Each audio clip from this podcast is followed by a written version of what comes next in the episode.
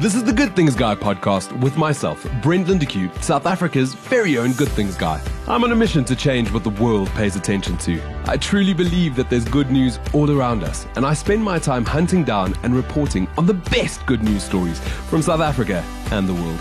In the Good Things Guy podcast, you'll meet these everyday heroes and hear their incredible stories. Welcome back to another episode of the Good Things Guy Jackpod. This week is dedicated to all of our incredible heroes working on the front line. Those doctors and nurses that are tirelessly doing everything they can to fight COVID 19. I've invited Mike Sharman, a very good friend of mine, he's been on the Jackpod before, to join me as we uh, create a little panel where we're going to interview a couple of these doctors and get a behind the scenes look at what's really happening on the front line every single day. One of our first guests is Dr. Peter Cole, a pathologist who heads up a private laboratory, Lancet. And we're going to be chatting to him just to find out what it's like on the front line and sort of what is going on in the testing grounds. Dr. Cole, welcome to the Good Things Guy Jackpod. Thank you. First off, Sharman and I, we've got a bunch of questions that we want to understand.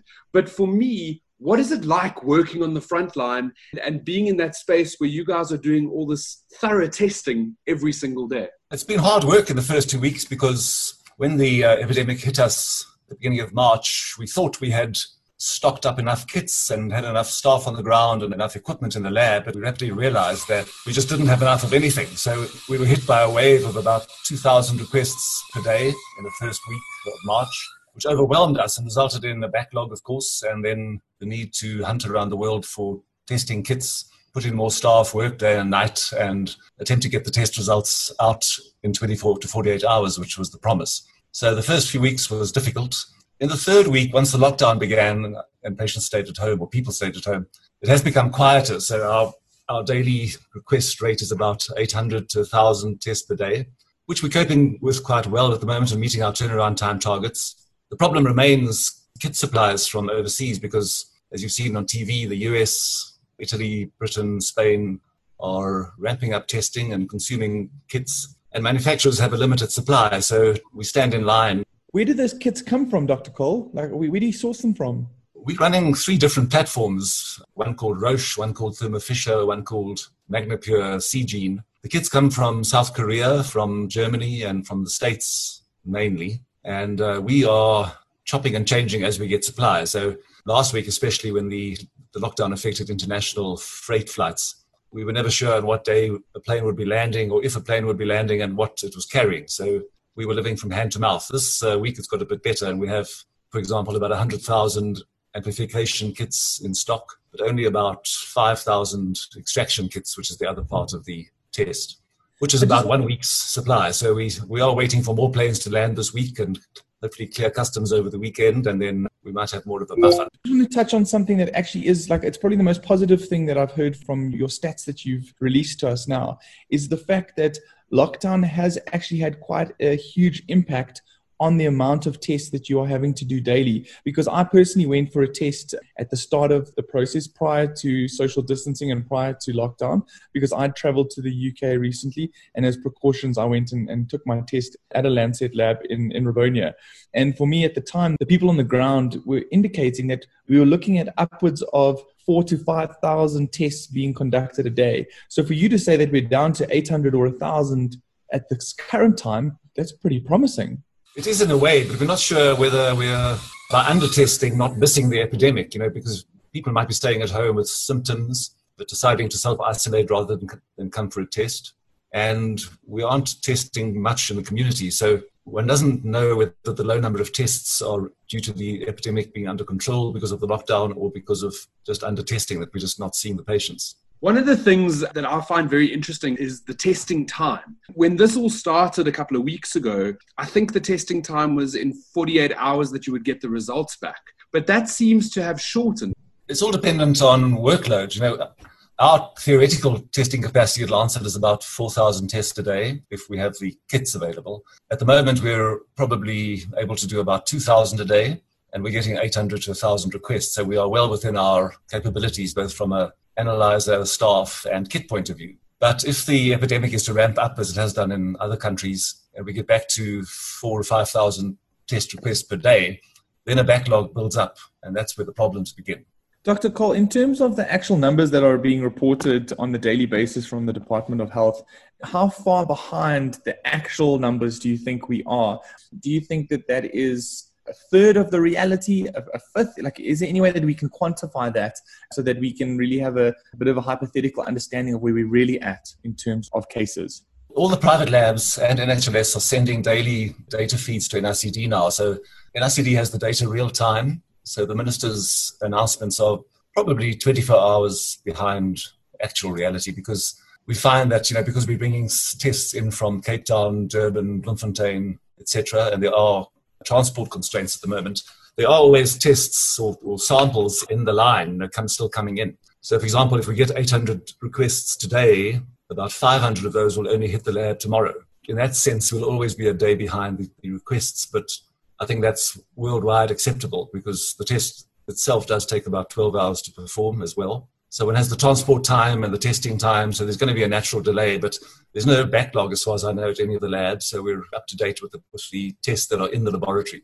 I must say, for the rest of South Africa, we thank you for your service because obviously all of us are in lockdown and trying to stay home, whereas you're going out into the field every single day. You did mention in the beginning of this that um, you and your team are working exorbitant hours.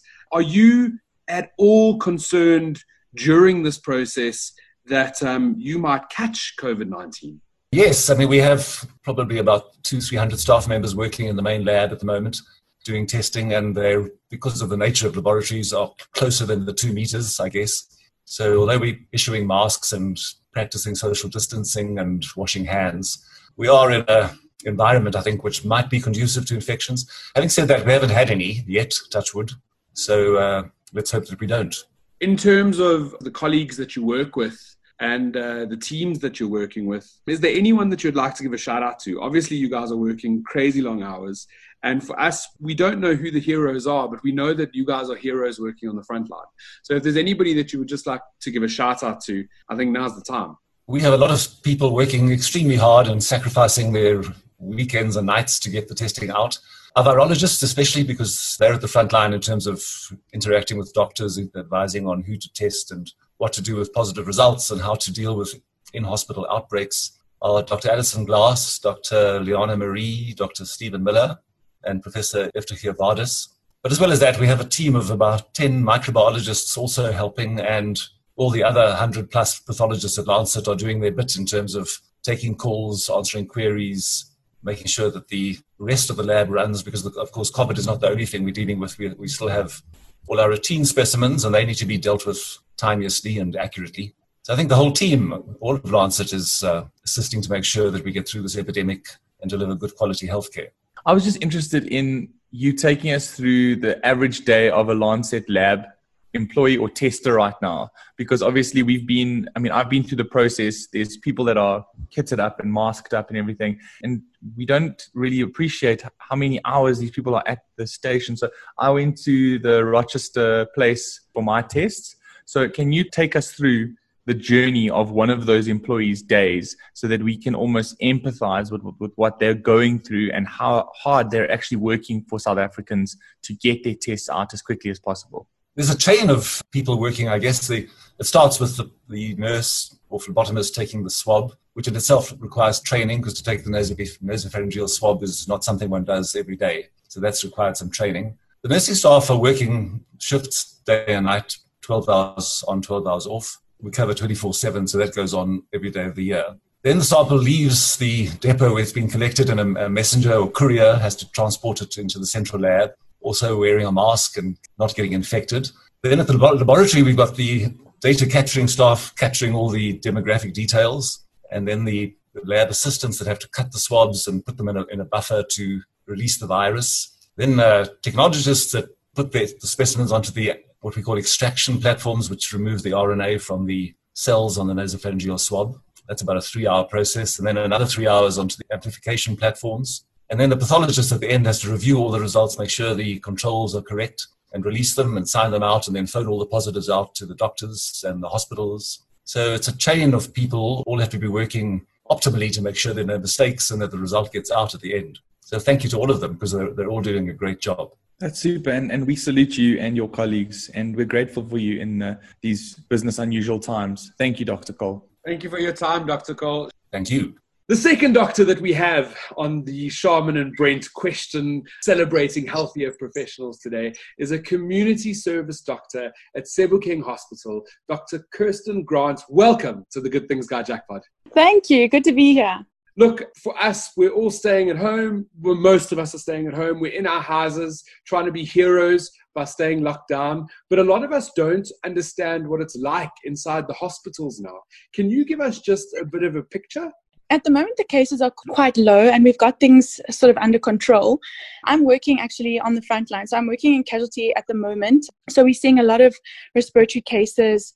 We're trying to develop protocols in order to deal with these patients coming in, you know, and obviously stop the spread, etc. So basically, what it's like at the moment is an influx of patients coming in who are worried about being um, COVID positive, who are worried about being exposed to to people who have been COVID positive and now COVID negative, and also obviously transmitting to their little ones and family members. Um, but right now, it's quite stable. I think lockdown has been great. It's dropped our trauma cases a lot, so it's allowed us to focus on those respiratory cases and determine whether they're COVID or not. Dr. Grant, I need to ask I don't know what a normal doctor's day is like. But are you working really long hours right now? At the moment, um, we're still keeping our usual hours. So I work a normal a normal day job, and then I'm expected to do four to five calls a month, which consists of about anything from 18 to 24 hours. And obviously, we're expected to stay at the hospital throughout the night, wearing the heavy masks and protective gear but yeah, that's roughly the hours that we're working. Um, luckily, after a long call, um, we get to have some time off to rest and recuperate. Um, but then we back to work the next day. I want to ask you something, Kirst. In terms of, you know, you said there's been a, a reduction in trauma admissions because yes. of the lockdown. And I think that's going to be one of the most fascinating results off the back of lockdown is that, you know, usually South Africa is an actual hotbed of road deaths and traffic disasters during Easter. And now, you know, this can be positively like the silver lining to lockdown is that we're forcing people not to move around and there'll be a hell of a lot less deaths on the road this Easter. Definitely, most definitely the silver lining. And us doctors actually very grateful for it. You know, I'd love to uh, chat to a human behavioral specialist about about what's been happening with this lockdown because it's so crazy that you can take as soon as you take alcohol out of the picture as soon as you encourage people to stay at home, people are not going out, they're not drinking, they're not the stabbings, the car accidents, like you said during Easter. Usually we get this dramatic influx of trauma cases filling up our beds, using up all of our resources. And we're so grateful now that it's decreased dramatically. It's hopefully going to set some, some good behavioral habits for the future and hopefully have a positive influence on our healthcare system. And I think that's the thing, right? Is like most of the people listening to this podcast, we are extremely privileged. Like we have a medical aid or we have some kind of support yeah. that we're not exposed to the reality of everyday South Africans who are attending government hospitals that you are in the front lines at. Yeah, that's the thing. You, you know, people don't realize um, we can sort of just phone our GP, make an appointment, pop in and pop out and get your script. But if we have a busy day at the hospitals, um, you know, I can have an elderly gentleman who's got some chest pain. He can be waiting for very long hours. You know, he can be waiting there with, with severe pain. I've got patients with an appendicitis that if, um, like for example, the other day, um, a patient with gunshot abdomen comes in, the appendicitis needs to be pushed aside because it's, you know, something more urgent. So what people don't realize is that we need to prioritize our resources and we don't have enough to give everyone care as they need it at the right time. So we have to sort of risk stratify and take most urgent cases first. And unfortunately, the less urgent cases come last. In terms of like new diseases or new viruses that infiltrate the world, Yes. How do doctors get briefed on these things? Because at the speed at which this pandemic reached across the world, like what do you do? Do you wake up one morning and then you get the doctor's mail, like the bat signal, and you jump on a call and then everyone gets zoomed in on how to deal with the new corona covid-19 how did that process happen? I mean sure we were obviously a little bit behind the curve in terms of the rest of the world but do you wake up and then you're on the doctor's whatsapp group of the world and everybody come in? It's time to yeah. deal with this. That That's actually a great question, um, and something I haven't been asked before. It's terrifying, to be honest. You know, you I've, I've had the privilege of studying at Wits Medical School, which is world renowned, and they don't they don't exactly teach you about a, a COVID pandemic that's going to hit the world in 2020. But what we've done is we've sort of had great. I work under the most incredible um, doctors, profs, and consultants. And what we've done, we do, like you said, have a group and We've had the privilege of having lots of resources from the Department of Health and from all these specialists being shared on this group openly. A lot of uh, podcasts and webinars, things like that, are being shared. And it's obviously our responsibility then to read up on as much as possible.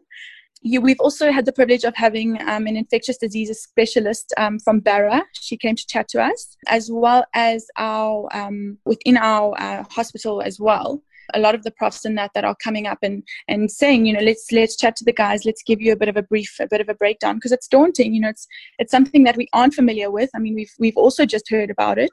And it's as i said it's our responsibility now to to read up and make sure that we are all specialists in covid but I think the reality is that we have some of the, the finest healthcare professionals in the world here and something that we can be proud of. If you think about the extremes that you'd see at Sebokeng, at Bara, at those sorts of, of clinics, that's why international training doctors come here because they can be exposed to 180 degrees worth of illnesses, um, yeah. stabbing, all different kinds of, of things on a daily basis.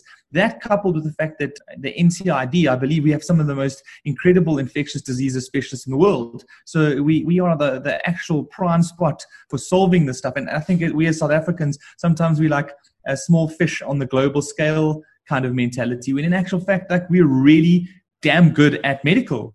Yeah, we, we really are, and we need to be part of that. That's that's something that people don't realize is that we've got some of the best doctors. You know, what people need to realize is that when COVID hits, if it hits or how it hits, we don't know. But when it hits, we will be prepared and we are prepared. We are used to living in a pandemic, and that's that's the essence of it all. We are used to casualties flooded full of patients every day, every night. Um, you know, from being a young, young doctor, being on the floor, you learn a lot and you become very capable to deal with with all of these things. So for us, I think we are really there. We can deal with this pandemic. I'm not saying that COVID doesn't scare us. Of course it does. Of course we have the same fears as, as everyone else, but it's something that we used to. It's it's not like we're the kind of doctors that sit and see one or two cases every couple of hours. We we have floods of patients. So I'm I'm very proud of that and I think we can really take this head on your life is just is filled with extremes. So yeah. how do you decompress? Because for example i mean for our listeners out there you're the partner of a of an international rugby so a few a few months ago you're celebrating like these absolute World Cup.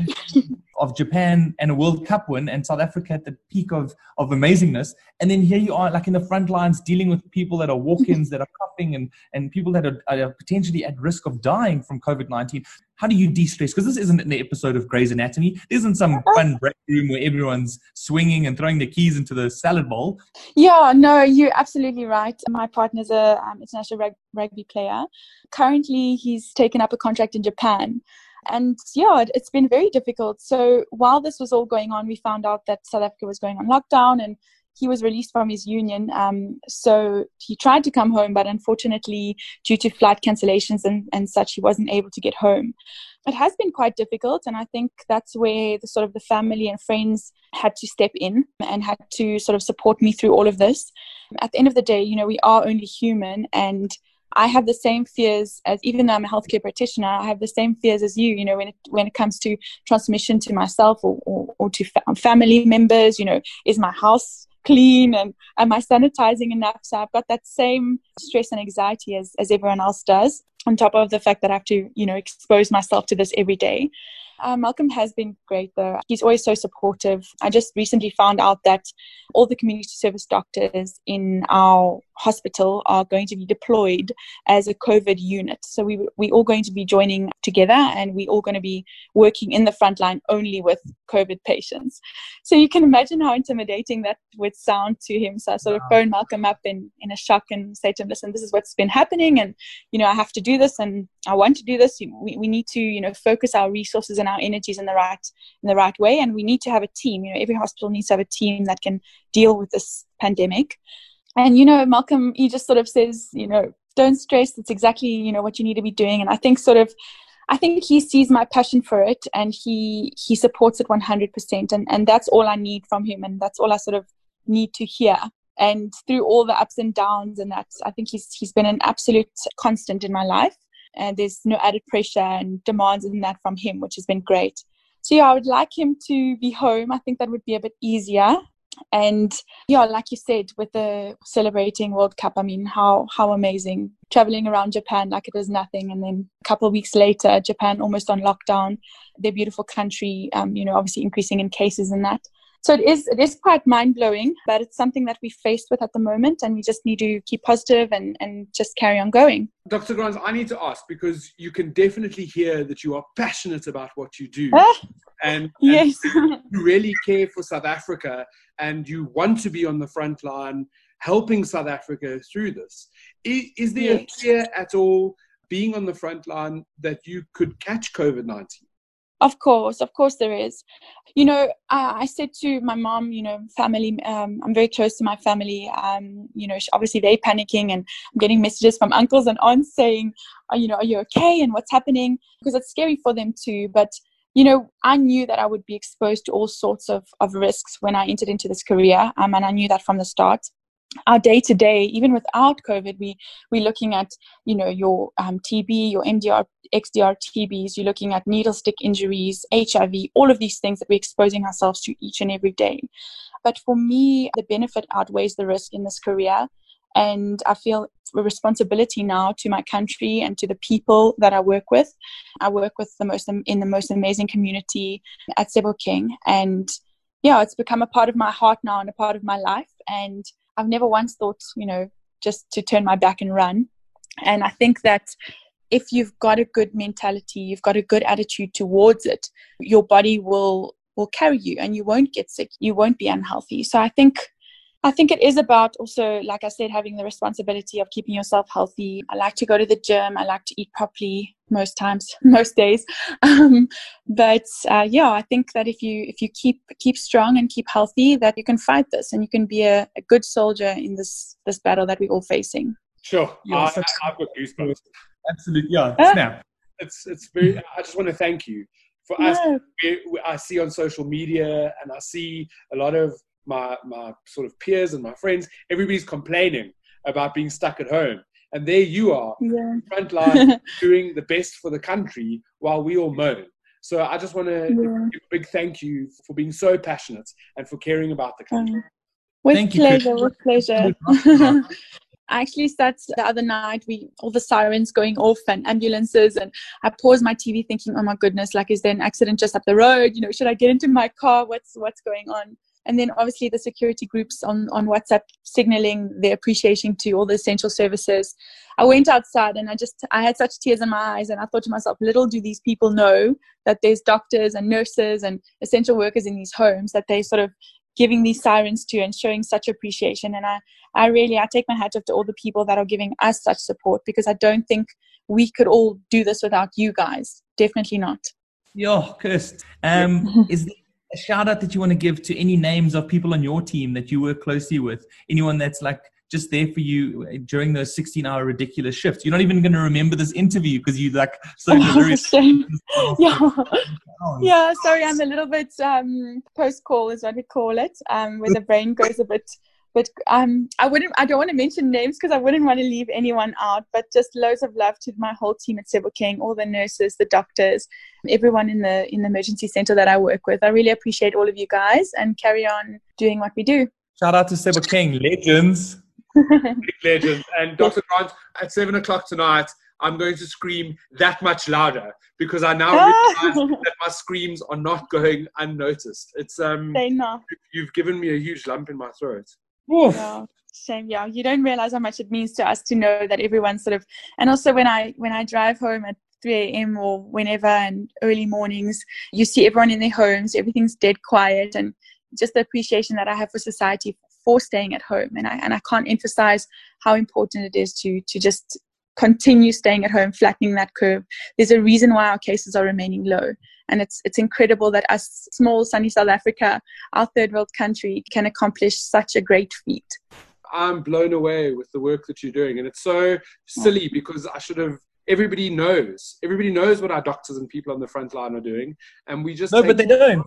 They don't, Brent. I think this is exactly the, the example. This is why we've interviewed Kirsten and these other doctors, is because like this gives you the reality of what's happening. Like yep. we are, we're so selfish. We're so quick to blame, like, oh, no, I'm going to lose my creature comforts for 21 days. But hey, look at this, what the reality is out there in real South Africa and real, real human experience. Yes, we love you, doctors and nurses and oh. care workers and the people that are working in the retailers and everybody that's on the front line. I'm very thankful today and grateful for all the work that you do. Thank you. And thank you to your families for supporting you so that you guys can do what you, you love and your, your, your God given talent is. Yes, a big thank you to all of our families, to the public, to everybody. We we so appreciate all your support and love and kindness during this time. I'm Brent Lindeque, South Africa's very own Good Things Guy, and you've been listening to Good Things Guy, a Jackpot podcast. For more episodes or to subscribe, rate, or review my podcast, go to iTunes, iono.fm, or Google Podcasts. Be kinder than necessary to yourself and each other. Thanks, and only good things.